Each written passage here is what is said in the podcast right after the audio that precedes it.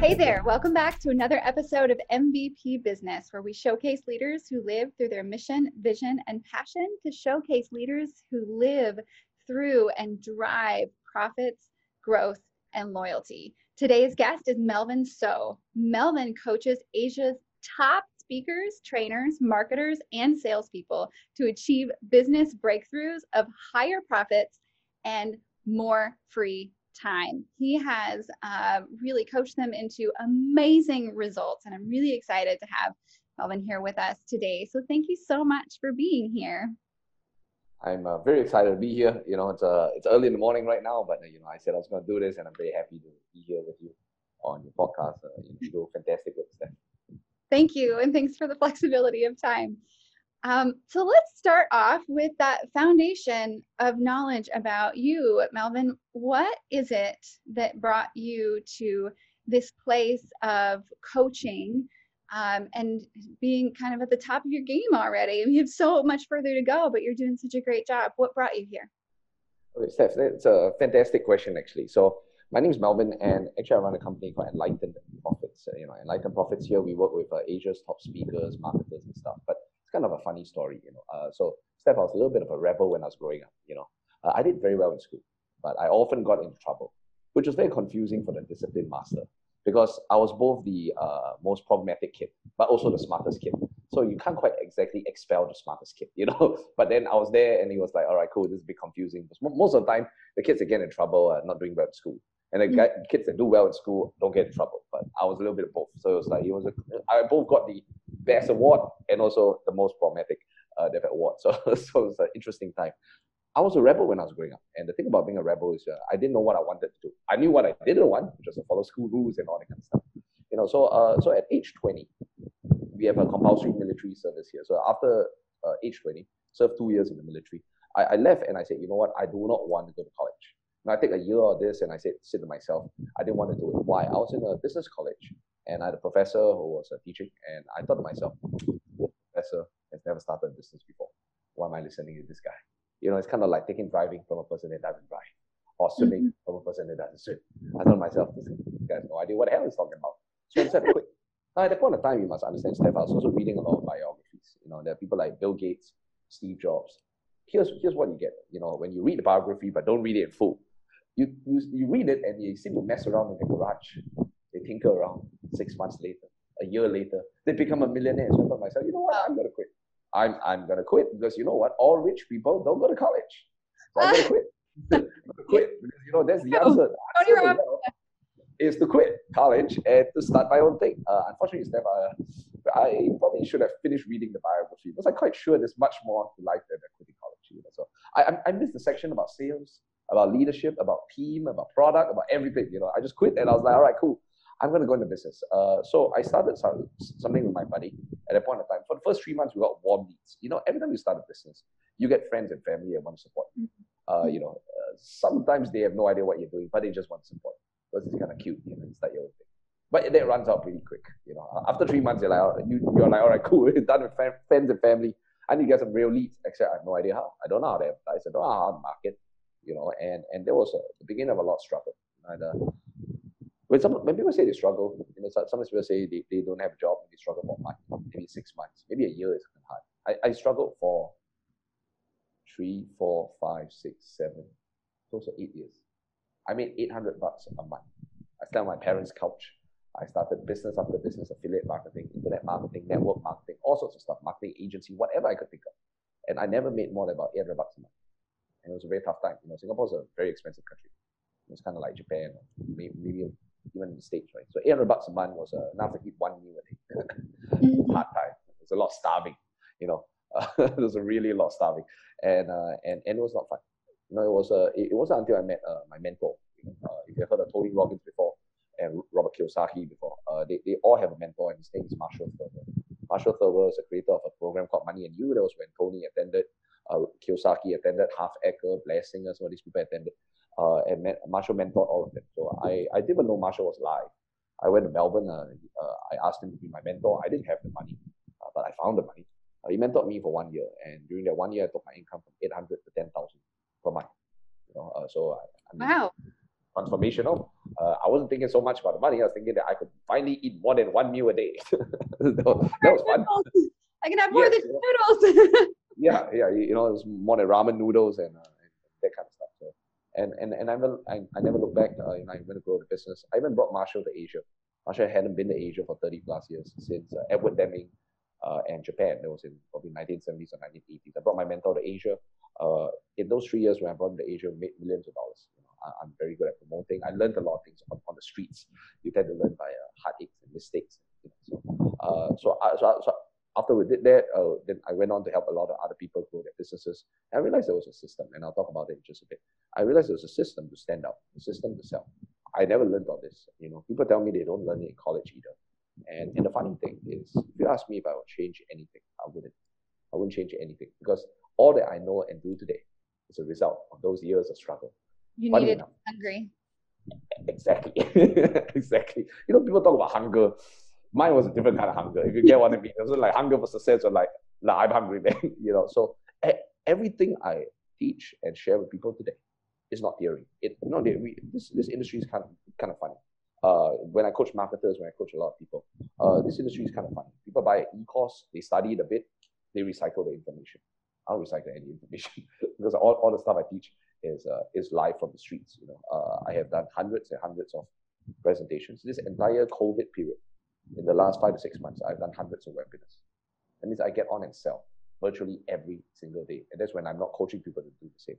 So uh, the lessons I share are real life, are practical. In the last six months, I've made more than five million dollars in terms of sales of webinars, and and and that's real. And my clients have made just as much, and that's the space that we come from uh, to share some of the stuff that uh, you know I love to share with your listeners.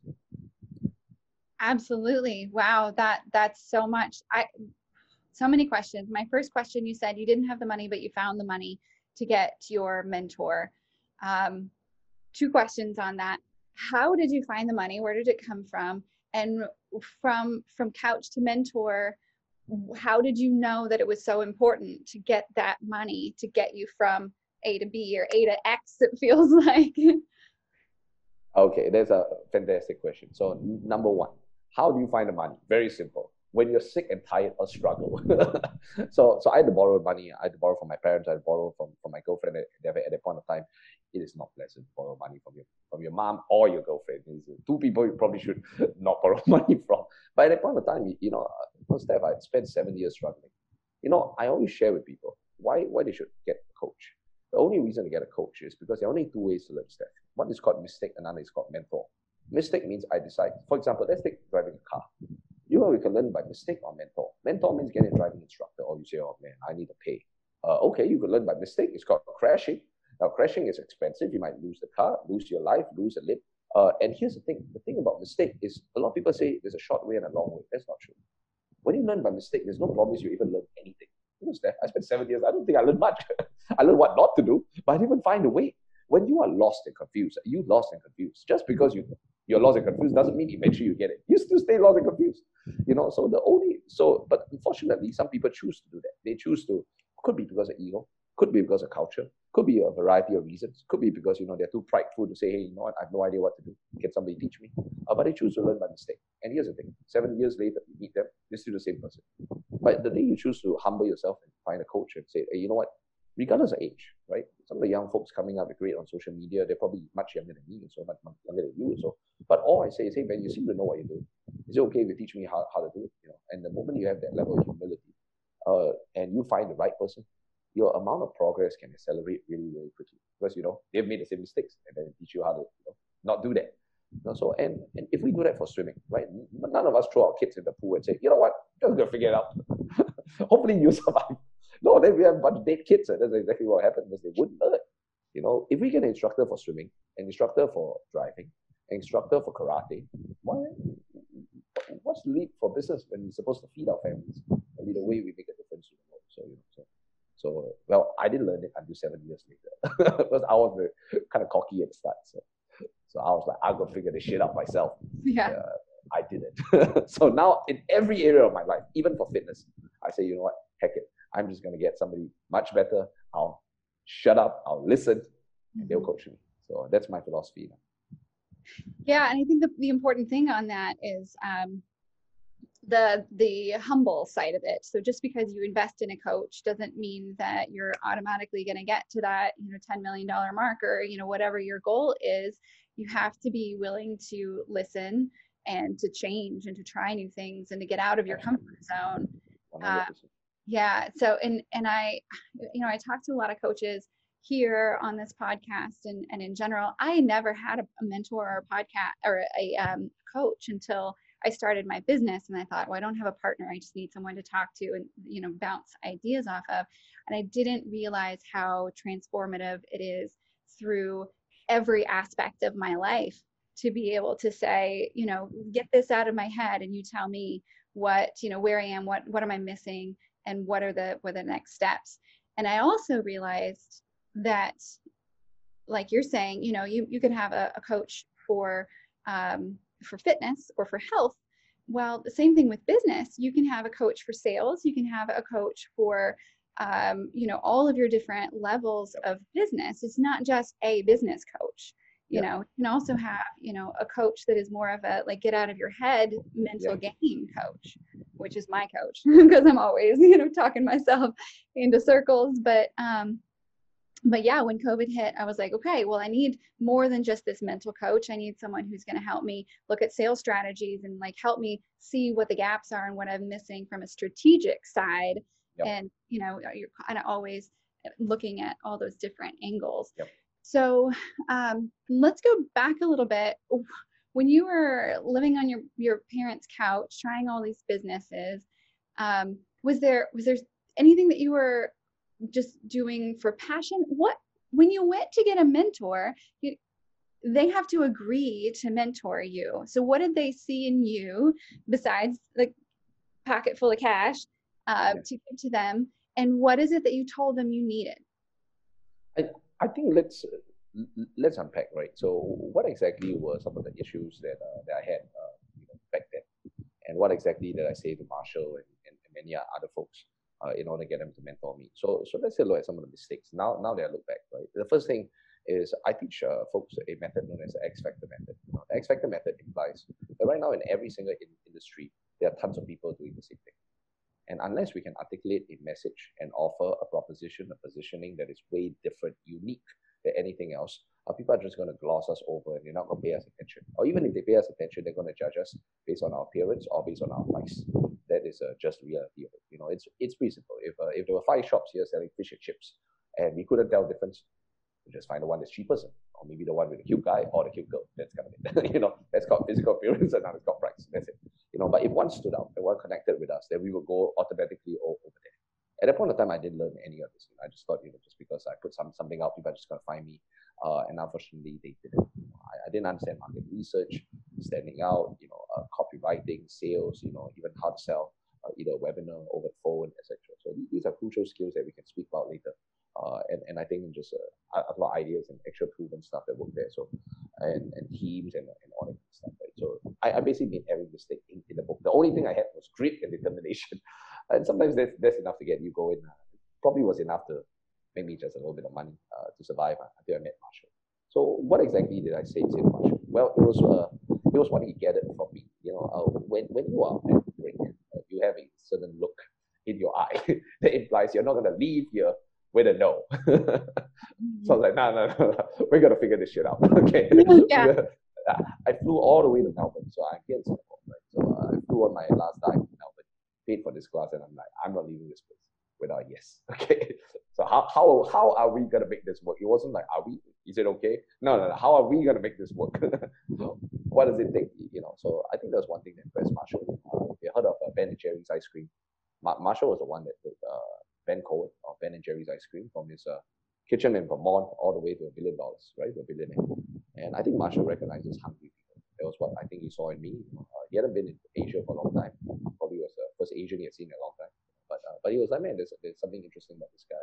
He wouldn't take no for an answer, and, and that was that. So uh, I think he was impressed with, with the hunger, the participation, and uh, I, I, was there to play throughout. You uh, I, I think sometimes we'll hold back. Uh, folks at the class, were some of them were looking for direction, looking for clarity. I was I was looking for answers, And I was like, I'm going to get my answers because I repeat my last time here. I'm not leaving this place with confusion. I am going to get everything I want.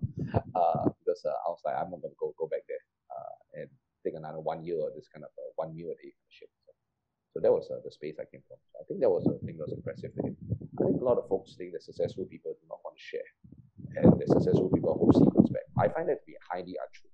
Having coached some clients who are seven or eight figures and work with some people who are listed companies, uh, CEOs and stuff, I find that successful people are very generous. But they're very generous only if they feel you're very serious. Mm. Because they do not want to waste their time. Mm-hmm. You know, I think they want to share, but if they if they don't get the sense that you are a player, if they don't get a sense that you are dedicated and driven, they don't want to. If they get a sense you're a dabbler, it's like, yeah, it's not worth my time. There's too many things to do. But if they get a chance that you're dead serious, you're 10 out there, then uh, you will find them very generous and they want to help you. So success like success. You know, and uh, and you know there's a there's a saying, game recognizes game. so so when they get a sense that you're serious, they're like, I like this guy. Let's uh, let's figure out something out. So what was your your business or your business model when you went to him? Uh, my, my, let's talk about why my business model failed or why, why it was making me error bucks, right? So the one thing that uh, that, that I learned from, from Marshall, so one of the greatest things on how we create a high ticket offer. Let's talk a little bit about that, right? Why are some people making so much money? And why are some people making so little money? Apart from standing up, that's uh, that's uh, we were actually writing a book earlier today. It's going to be released on Amazon soon, so so I'm kind of fresh from answering some of these questions. And So, uh, so but let's take so the first key we need to understand is we need to stand up. Now, the one thing we need to understand is you can't stand up to everybody. You can only stand up to specific audience. We can talk about how, how to stand up just a bit. After we stand out, you know, and people are interested, they raise their hand and say, please contact me. Now's the time for an offer. And I got five elements of a great offer. You know, it's a difference between making 500 bucks and $50,000. The funny thing is you could be doing exactly the same thing. I'm making 500 versus 50 grand. It's the same thing and it's the most shocking thing ever. But one of the elements inside uh, is this of what makes a good offer versus a terrible offer is the difference between item and product versus transformation. Let's take a gym trainer for, then I'll show you because I was the gym trainer, the broke one and the rich one. So let's say a gym gym trainer, for example. A broke gym trainer is the one that sells sessions. He comes in here and sells you 20 sessions, uh, one hour each, $60 a session. Now, what is the challenge here? Now, he, he might make a little bit of money. He makes $1,200. But what is this? What is the challenge? The challenge number one is that is his time is limited. Let's suppose he works 12 hours a day, seven days a week. There's 84 sessions that you can do. And that you will make $60. And in the money, probably uh, take that times four because there four weeks. That is the maximum amount of money. His income has a ceiling. That's not good. That's not good at all. Because immediately he knows how much his max is, going to make. That's horrible. Because that he's selling items. So here's the thing, Steph. He's working 12 hours, day, seven days a week, probably has no life. His wife will probably want to leave him. His kids will not recognize him, and he will probably be put down very soon. And he's stuck. That's a poor offer. That was what I was doing back then, selling things item by item here's the thing: is he valued a lot, Steph? Probably not, because he's selling a session. Now, let's understand, Steph. People don't go to the gym because they want to work out with a trainer in the session. They go to the gym because they desire a better body. These two things are very different. A session versus a better body are two different things. This is an item. This is a result and a transformation. People will always pay more for a transformation more than just an item. That's the key. Remember, people don't want a drill, they want a hole. People don't want a bed, they want a good night's sleep. In mm-hmm. fact, if you can get a, bit, a little bit raunchy, people don't really want to even have sex. They want an orgasm. That's a different thing. One's a process, another is a result. You see, uh-huh. so what people want is the result. So here's the thing: if you can design an offer that gets people the result versus just selling a bunch of shit, which is a PDF, a video, some sessions. If we get them the result and we design something around the result, they're going to pay more. So if I say, say to you, Steph, if we work together as a gym trainer, in three months' time, you get the best body you've ever had. Right? I'm going to include mindset, nutrition, all of these different things. I promise you the best body you ever had. That is what that might be worth seven or eight grand, five or six grand. If I just say, hey, Steph, you know, actually, I don't give a shit about your better body. But, uh, you want to buy sessions? Okay, yeah. I have 20 sessions. Do you see? So one is very low level on Absolutely. very high level. And here's the funny thing the high level offer might have lesser sessions. Mm-hmm. it might have lesser sessions. You know, uh, so that's the thing. The final thing I want to mention about this, you know, or one of the additional things I want to mention is when you sell sessions and when you sell items, you have a disincentive to provide them with a result. Think about it, Steph. if I could get you a, if, if I can get you a transformation in five sessions, but they're almost 60 bucks per session, I, I'm not going to do it. I'm going to stretch it out. I'm mm-hmm. going to waste, I, am going to drag it out. Why? I'm paid by the session. You see? So yeah. I, I, so it's a waste of your time and my time. You know, we don't, we, we, we, are both hurting. I'm stretching it out. So what was I doing? I was selling items. What did I change? I changed the transformation.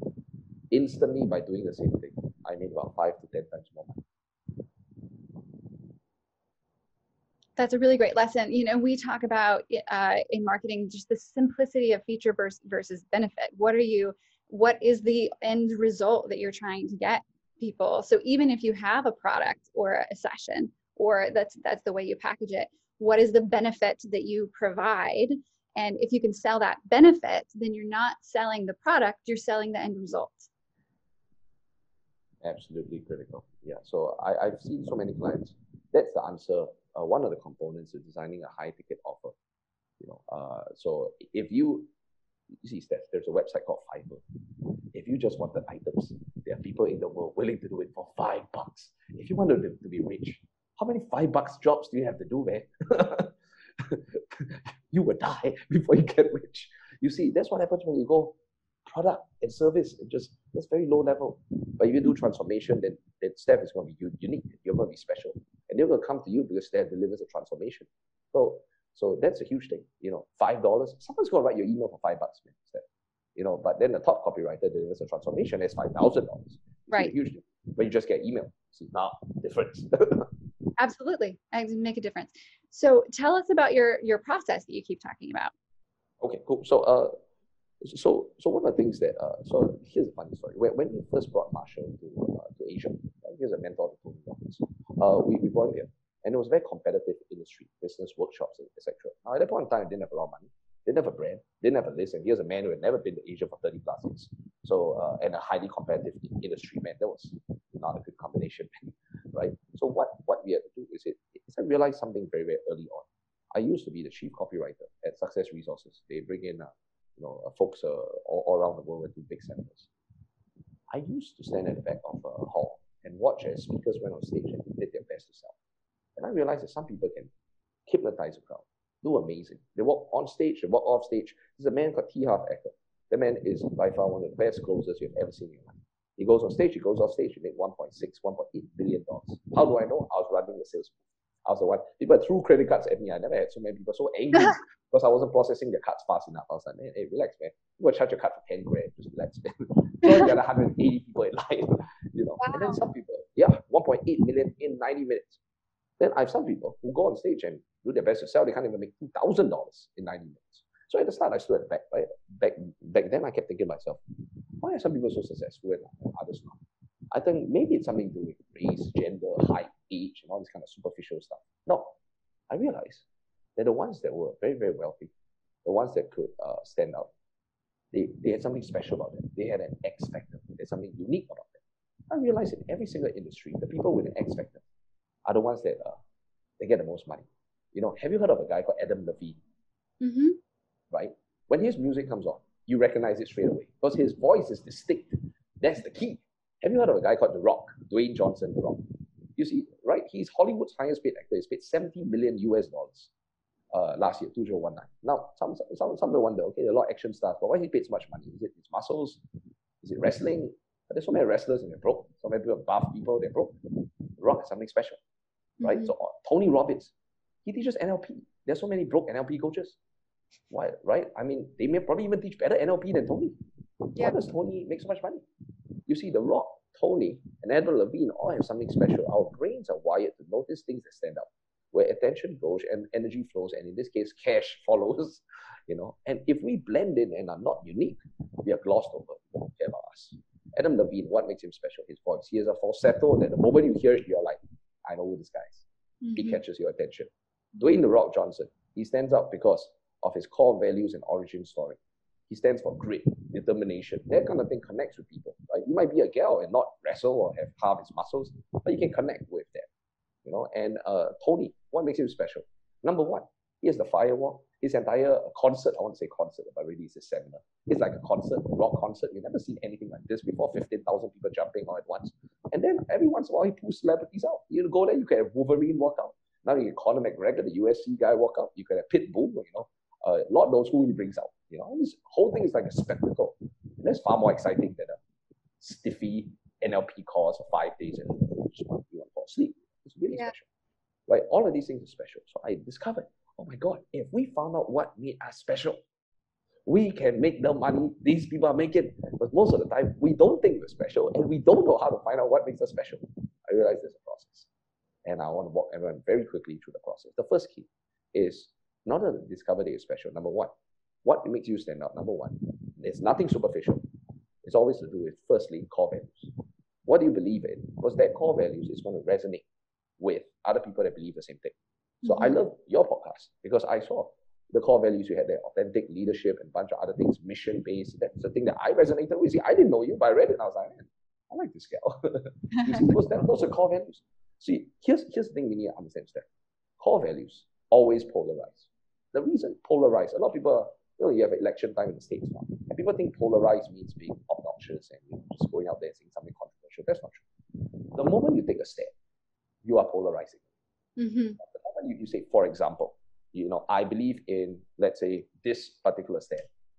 Immediately, some people are going to agree and some people are going to disagree. You right. see, you know, and immediately you're polarizing. Now, here's the thing: we need to understand whatever stand we take. The moment you sell a product, you are polarizing, mm-hmm. and you need to accept that. Some people like it, some people hate, hate it, and so we realize that our core values are going to appeal to our audience, our natural target audience. That's the first key. Number two, right after, so the first key is core value. Second key is vision.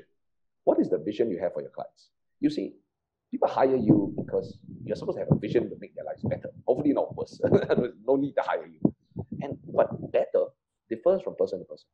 For me, I wish for my clients to be the absolute best in the industry, to make authentic money, ethical money that they deserve huge amounts of money. Now you must understand, Steph, some people don't, don't believe in that. I want my clients to deliver great value for people.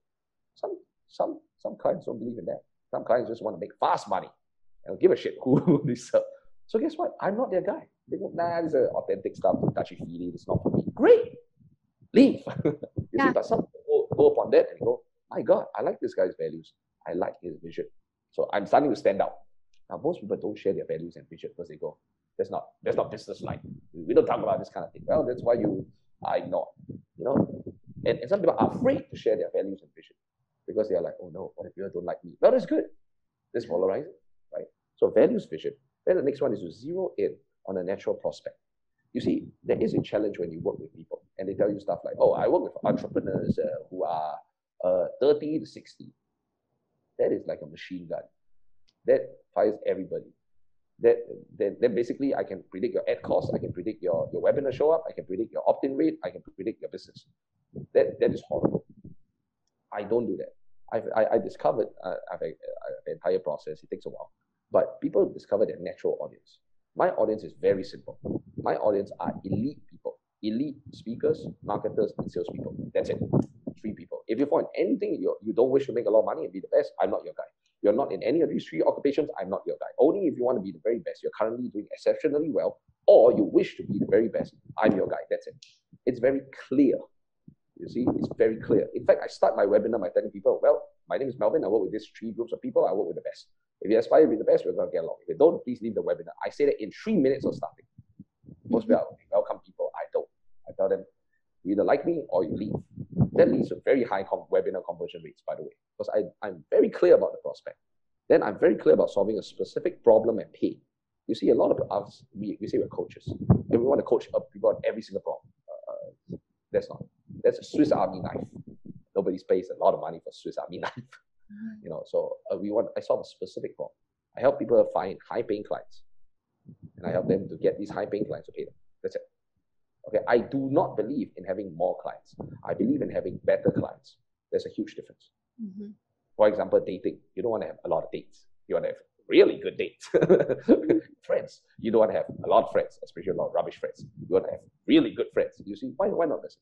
Right? So we want to have better clients. And I only want to do that. Right? I solve a pain. Then after that, I have a specific promise that I can help them with. And my proof is overwhelming. When you go through my proof, you're like, my God, this guy is legit. And then I share with them a purpose. Why am I doing this beyond money? Steph, I have a lot of money, but I love doing this. It's one in the morning. I have money not to do this right now, but I choose to do it because everything in my life falls around mission. Mission to help the very best people, share their information with more people so we can change the world. The money is what I deserve. The money is what I make. The money stays there. My, my needs are simple. Uh, but at the end of the day, the money is important, but the mission is more important. You know? So when I cover all of these things, and then people listen, they go, man, I've never met anyone like you. But see, there is a process. True, I might be charismatic, whatever, but there is a process. And after they go through it, they're like, I'm signing up with you. I have no idea what you're selling, but I like you. Then they go, right? So, so that's the process. I just walk, walk you through the whole process. And here's the thing, and anyone can do it. When you slot yourself through that, you stand out in a way that is wrong. Here's the thing, not everybody will find you attractive. And isn't that true? You know, you got a dating app, everyone's gonna like you. No. Even Adam Levine, find very ugly. you know? And it's fine. There's not this market. It's okay. They're enough people that like it. you know, so there's that. Yeah, that's fantastic. And I think it's interesting. I've always wondered, and I think that the tide is changing to some extent. I've always wondered why businesses are so afraid to have their values on their sleeve uh, as opposed to stand up and with their values. You know, you don't have to be like mean about it. You don't have to be isolating against. Just say like, this is what I'm standing for. Um, and I mentioned this one bef- once before in the podcast, but um, I found it really compelling when I heard an agency owner say once, your message needs to repel as much as it attracts so that you can make sure it's so much easier to sell you you know if your message is repelling then you don't have to bridge that gap or you don't have to service clients who are a pain in the ass because or, or like figure out how to break up with them later. They break up with you they self-select and then you're just dealing with the cream of the crop of what you want to deal with people you already align with uh, and it it sets you on such a, a better path for success amen to that. You know, I, I always talk about the, the most important thing in sales. You know, we, we have a lot of folks who teach sales on uh, on YouTube. Right? And oftentimes the, the one thing they all have in common, mostly men. They're mostly men who are type A personalities. So it's pretty easy. You just type sales in YouTube and just find out who the first people on the first page are. mostly aggressive guys. And I'm not saying their methods don't work. I'm just saying most of them are not a wolf. I'm just saying. I'm just saying most of them are not a wolf. Most of them are not, uh, you know, uh, just a, a bulldog. You know, most people I've met, especially they've ladies, uh, you know, not, not all of them are just going to go up there and say, you want to buy or don't want to buy? If you don't want to buy, get off. You know, this doesn't work for everybody. It's aggressiveness. So, so I find that the most important element in sales is qualification.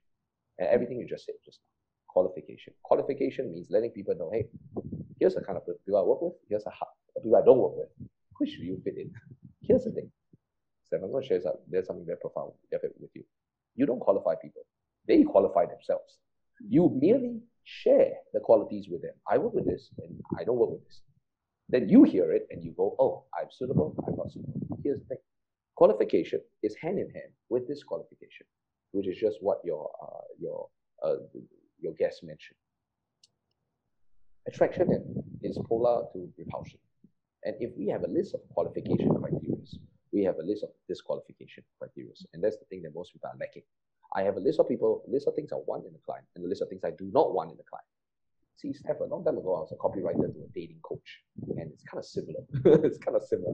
You, there the qualities you look for in a man and the qualities you don't look for in a man. If he has any of those things on the second list, we are not going out. This is not going to work out. Why not do it for a client? You know, it's kind of simple.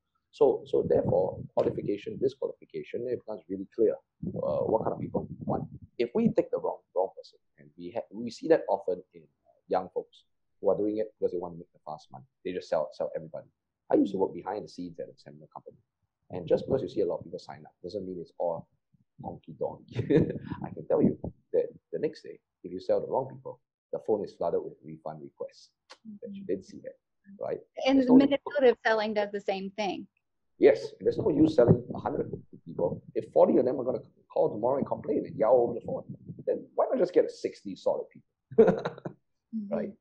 Credit card charges are real expensive when you do yeah, absolutely. And then it's the same thing with um, client retention over the long term. You know, there's there's the manipulative selling over uh, where you you you know sign up. I've done that before. You know, I've signed up for an MLM that sounds like oh, it's gonna be a millionaire overnight because these people are in a mansion and they were just living out of whatever the day before, and then sign up five hundred dollars. I'm like, oh my god, what did I do? I don't want to sell this crap to my parents and my sister and you know like yeah. all these people. So you're uh, you're you're you're immediately asking for your money back. So that's manipulative selling. But the other that i think so many businesses and salespeople don't if you don't have to service the client and you get your commission immediately then you don't have to deal with the pain in the long run of having to sell over and over and over and over again because you are not selling to the right person they leave there's all this you know lack of retention.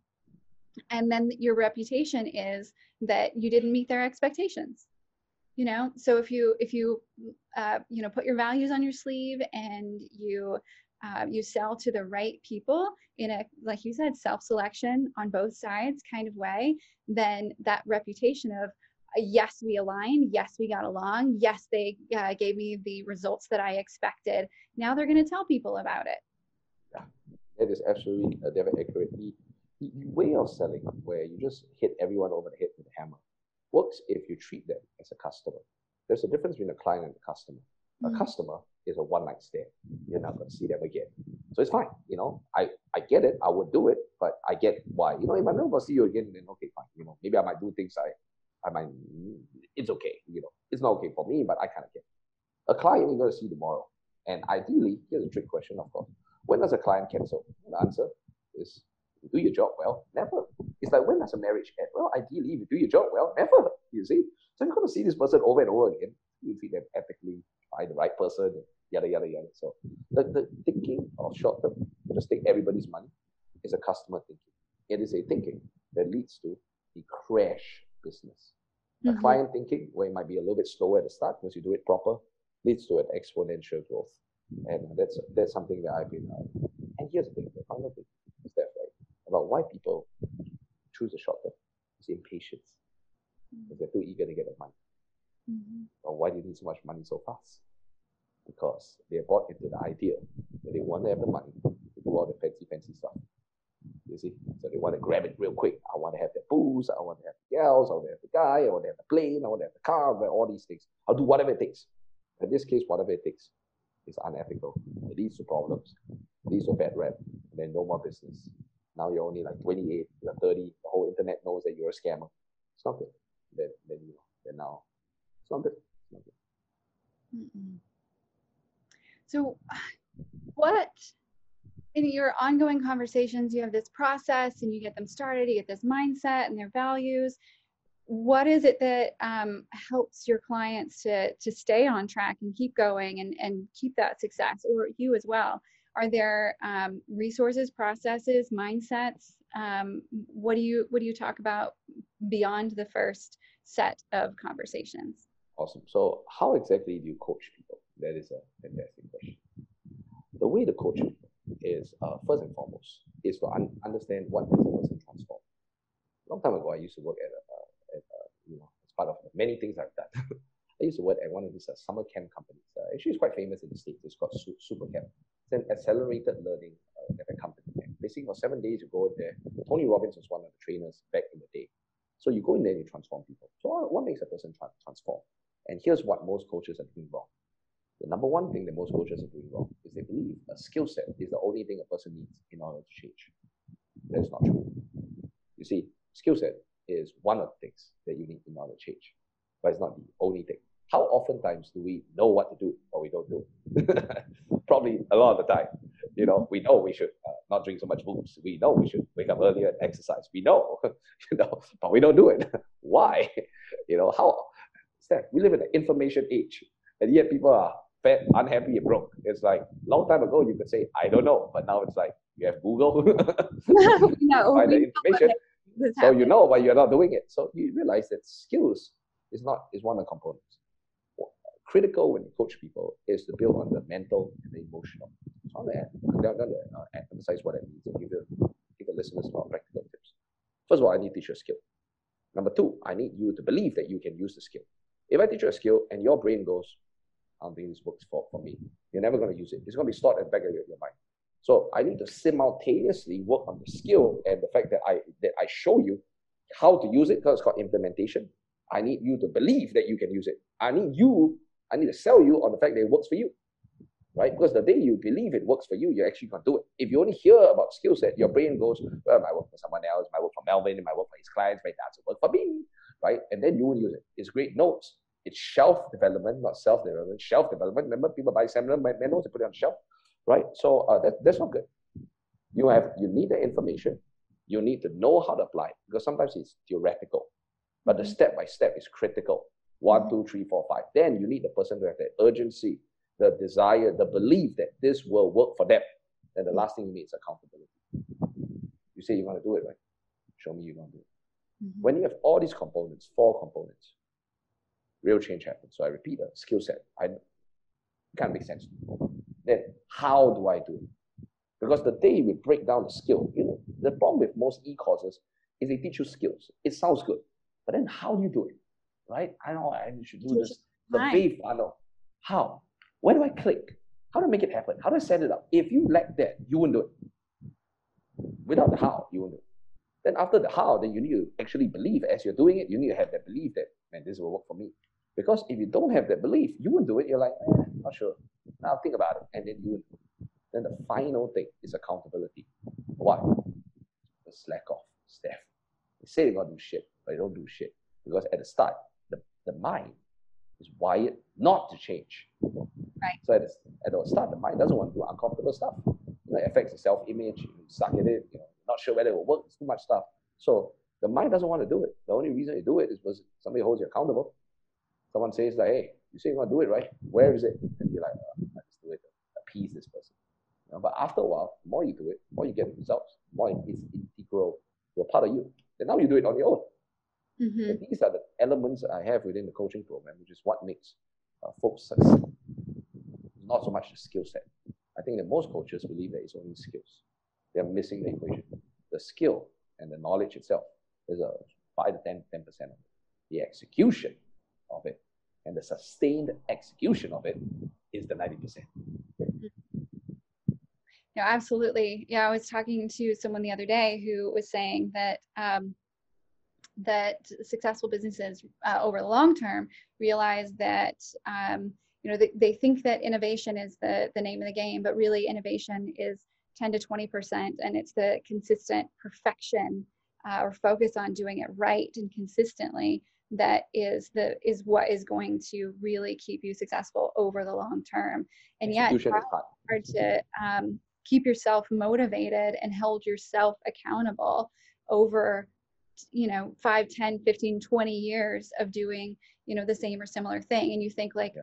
as the leader i need to innovate. Well as a leader you need to make sure that you're doing it well better well better. And you can innovate a little bit over time but it's really the focus on making sure that you're getting it done you're holding yourself accountable and that you're um, you're looking at how to perfect it over time. Yeah uh, execution is not is not easy and that's where the game is lost. The game is not lost in ideas the game is lost in execution. Mm-hmm. you know mm-hmm. uh, we, we live in we have a lot of ideas you know. How many times do we meet a person with a bright idea? Very often. How many times do we meet a person who actually does something with a bright idea? Very rarely. Mm-hmm. the game is won and lost in execution not in ideas. Yeah and also being um well I, I like so being brave enough to to jump out and do it and find the skills figure out the skills or, or figure out the mentor that you know needs to hold you accountable. But i like that you also said that you have to believe in yourself that it has to start there. If you don't believe you can you can do it. Like you believe it can be done but do you believe you can do it ah, then you see right there you caught it two very different things you believe it can be done by somebody else very different than i believe i can do it which is why at the end of the day, the more I coach people, the more I start going back. Steph, uh, it's really interesting. The more I start going back working on things that have nothing to do with business, would you ever be productivity? And here's the thing, even deeper self-love. You see, Steph, the number of people I've had over the last couple of months, or two or three months, right? Because my clients are making a lot of money. But here's the thing, Steph, I'll share something interesting.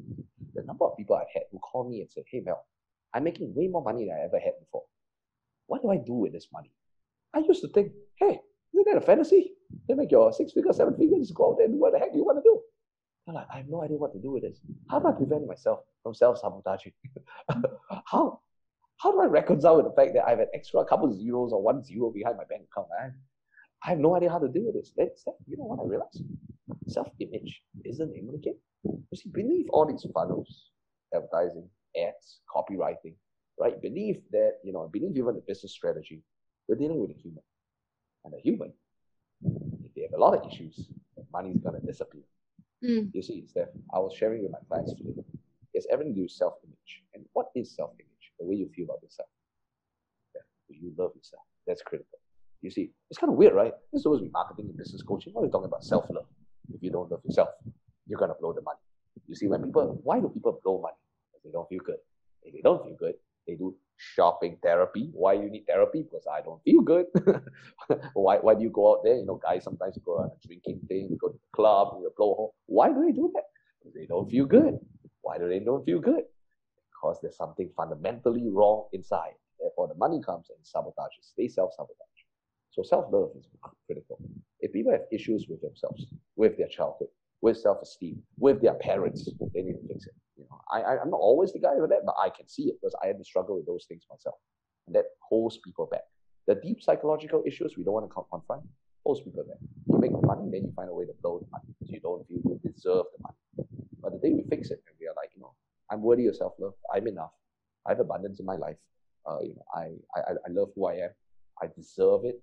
Add value to people's lives. When you feel good about yourself, you charge higher and you keep the money. Right? it's a huge thing. That a lot of people teach high ticket closing, but no one teaches high value being. Very different. You see, the inner, the outer never escapes the inner. We have too many people there teaching how to sell 20, 30, 40, 100K. We have nobody teaching how to be a 100K person. Mm-hmm. You see, you, it, it doesn't work this way. You, you can learn how to charge a lot of money, but if you are not that person, it gets exposed real quick. Real quick. You want to charge a hundred grand, then the person pays and you realize, hey man, this guy's a little fishy, a little dodgy, man, he's got issues. They ask for their money back. The inner, the outer never escapes the inner. So simultaneously, see, everyone wants to learn high ticket closing. But no one wants to learn high value being. It's side by side. You want you want to charge a million dollars? You better be that million dollar person. You know, you want to charge a hundred grand a year? You better be the hundred grand person. So I've uh, ceaselessly worked on myself. You know, uh, because I know why I made eight hundred dollars at the time. I was an eight hundred dollar person. what do you do to work on yourself ceaselessly?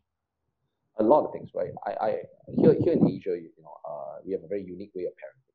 Might be a little different than the states. You know. Here in Asia, we uh, states, you know, parents are like, oh man, I'm so proud of you. Here, we parents don't don't say that. You know, it's a, it's a different way of parenting.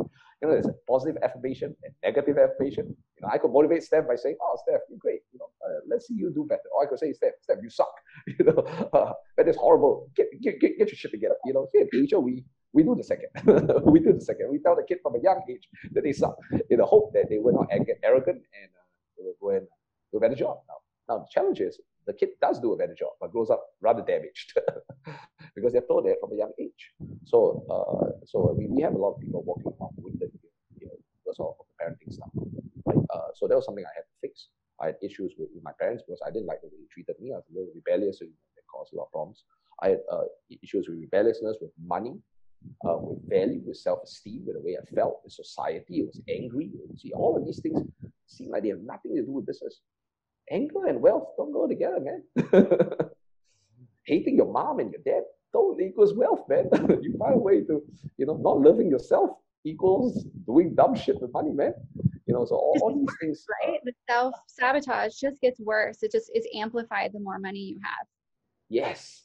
Right. And that's why you that's why you see in Hollywood. You know, people make a lot of money, then kill themselves and they don't like themselves.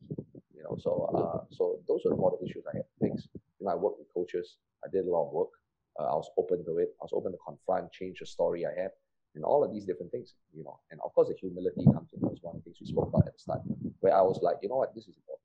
A lot of people want to cover it up because they don't want to dive into the deep, dark, uh, uncomfortable places. You know, there are things that happen in your childhood, and you're like, nah, just like the ethic, you just, uh, I don't want to go up there. Hey, man, you might find some power there. You might find clear out the trash there. Uh, you might, you know, make make the house stink less. you know, fix some fundamental issues. You know, uh, the courage to confront some of these issues are critical. Every time you confront a deep fundamental issue, you make more money. That's just the reality of it. Because you clear some shit out. When you clear some shit out, there's more space for good stuff there. So uh, I think it's a ceaseless thing uh, that you know I embark on. I have a coach uh, that will work on mindset wise on a regular basis. Because I, I, I know what happens when you don't get this right. Mm-hmm. Absolutely. There's so many wonderful things that you said there. Um, yeah, and I think there's, you know, in in different societies, uh, it's getting a lot more acceptable, but it's it was always thought of as a weakness to go get therapy. Now in our society, it's gotten a lot more acceptable, but a lot of people don't realize that um, there is an element of therapy in business coaching like you're saying like you have to get your mind right understand your worth move through and past your self doubt just because bill gates is a you know has more money than anybody can dream of or jeff bezos or whatever doesn't mean they don't have self doubt it doesn't mean they don't have their own problems. It means they've figured out how to work through it or around it um, and probably with with the help of coaches. But everybody has their baggage. Everybody has their parent issues. Everybody has their relationship issues. But uh, but you bring that all into your business. You bring it all like you said there is no outer without the inner there's no inner without the outer and that includes everything you surround yourself with. And there's another quote um, you know you are uh, who you who you are you spend you, you are the culmination of the five people that you spend your most time with. Um, and what i realized uh, recently is that that includes podcasts that includes um, you know youtube videos or tv shows or whatever it is because it's those voices those messages those feelings that you are consuming on a regular basis. And then just like you are what you eat you are the messages you consume. And then your body is built from those things. And you have the ability to rebuild and to start new start fresh. Like just because you were obese doesn't mean you have to be that way forever. Just because you were damaged as a child doesn't mean you have to be that way forever. I mean look at tony robbins as an example you know he just and you know he took years for him to come out and say that his mother was abusive. But then once he did he realized that was the best thing he could do for his clients for his you know his the people that he works with because then they could say oh you are damaged too but you are not broken. Forever. Yeah. Yeah i think that that's very important. I think the day we can understand the interconnectivity of things uh, as opposed to the isolated separation of things, right? We uh, sometimes in society, you know, we are taught to be rational. Say, you know, hey, don't bring your personal life and your business together. Uh, how are you not going to do that, right? I mean, how, how are you going to separate these two things? You had a quarrel with your husband last night. You slept one hour. You got to bring that into your business. Trust me. You know, you had a what? You had the best time. You had a romantic time. Your, your kids love you. Your husband loves you. You're gonna bring that joy and the smile over to your business. How, how, how are you gonna separate the two? You know, so that that philosophy, that thinking, that is like, hey, you know what, better separate this two. It doesn't work. Nobody can do that. You know, we aren't a machine. I guess that's what makes us different than computer. For computer, you can. You can have a separate operating system on the computer. You're like, well, I can have a Windows and a Mac on the same operating system. you know, but but human doesn't. Uh-uh, you know, you you can do that. You can try. You can suppress it, but you will leak out in uh, often uncomfortable manners, break down, yelling at people. You know? So so you, you cannot. So, so having working on the inner is really, really critical. You know, I think that's what is missing in this whole thing, in, in this whole game of marketing, coaching, etc. Here's here's one element I think would be very useful, Steph. A coach needs to be congruent, critical. If there's one element that makes a good coach, it's not the ability itself. You know, I can teach that all day long. You know, I have a whole system there. I can, when I get on webinar, just people buy. But here's the thing: the reason they're buying has less to do with stuff that I say, the system, you know, this NLP, hypnotic commands, or this kind of stuff. No, it's because they, they feel that this guy is solid. It's the congruence. The most important element in a sale, in a coaching, is congruence. Congruence is when the person gets a sense that this person is not full of shit. is this person actually lives this thing? You don't have to be perfect, but you have to believe in what you do and you have to actually live what you do. It's very simple. We wouldn't go and hire a fat gym trainer because if the guy's so good, he will be fit himself. You know, it's kind of congruent. You have financial advisors who sell you plans. Ask them this next time, Steph. Did you buy it? Mm-hmm. Watch as they shut up. Oh, so good, huh? Did you buy it? Oh, they oh. Oh, so you didn't buy, but you want me to buy. Oh, okay. I see what's going on. You see.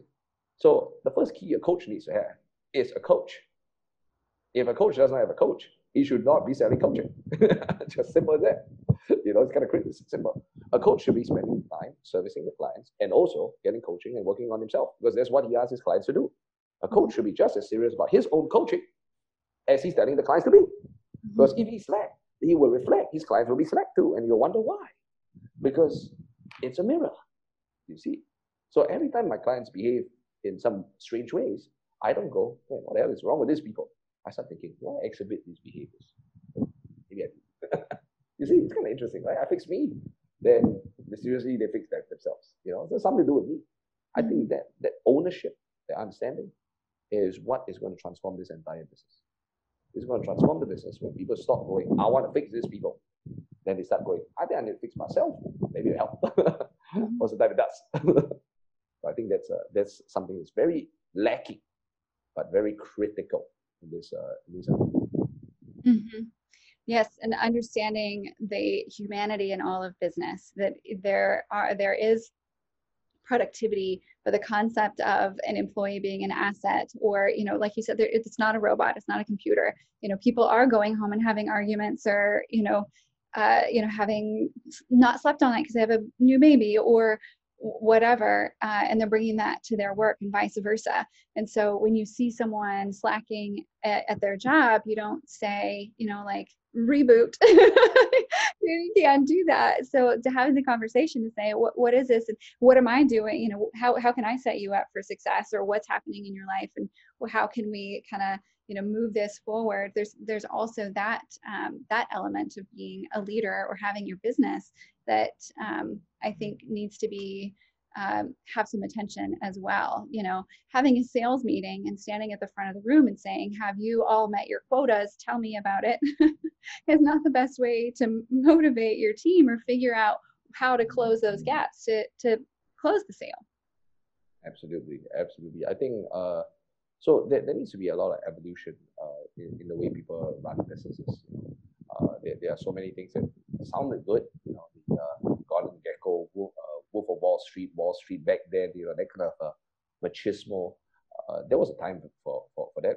Now it's not the time for that, you know, humiliating people, yelling, flipping the table, uh, you know, uh, I'm the boss, shut up, listen to me. Uh, there might be have been a time for, for, for that. Uh, that works very badly now. You just end up on the, the Huffington Post or the New York Times, or you end up on YouTube. Mm-hmm. Not a good idea you know, so so that seems to be the way the world is uh, evolving. And, uh, and and you know, if we want to be relevant as salespeople, entrepreneurs, and uh, leaders, then that is something we need to evolve also. And and it just it just feels better. It doesn't it doesn't feel that good to go in and hold abuse at people every single day. It's just it's not good for the heart. right. It's not good for for anybody.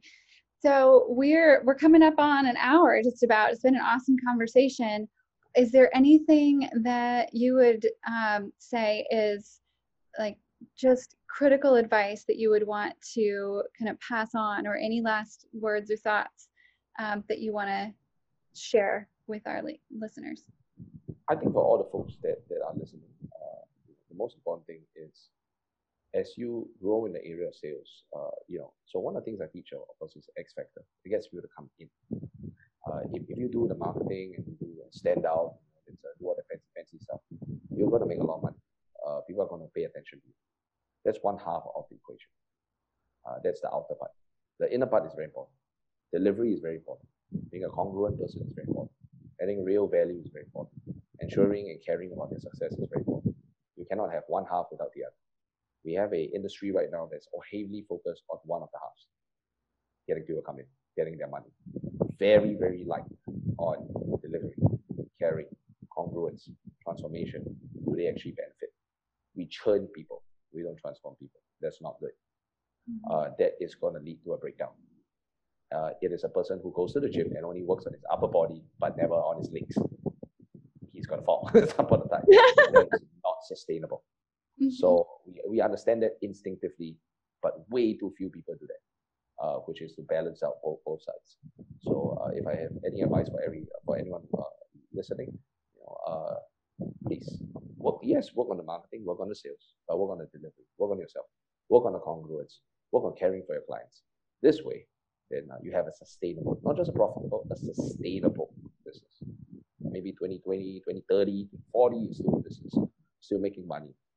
And, uh, and one day when all this comes to an end, it's a wonderful journey called life, and uh, you leave knowing you made a lot of money, it's cool, but you made a lot of difference, you made a lot of impact. And I think that's more satisfying. Absolutely. That's a wonderful place to to end the conversation. Um, focus on that, make a difference. Yes, you make a lot of money. Yes, but are you enjoying it? And are you enjoying the people that are around you? Are you spreading love and joy with that? And what is the difference that you make in this world?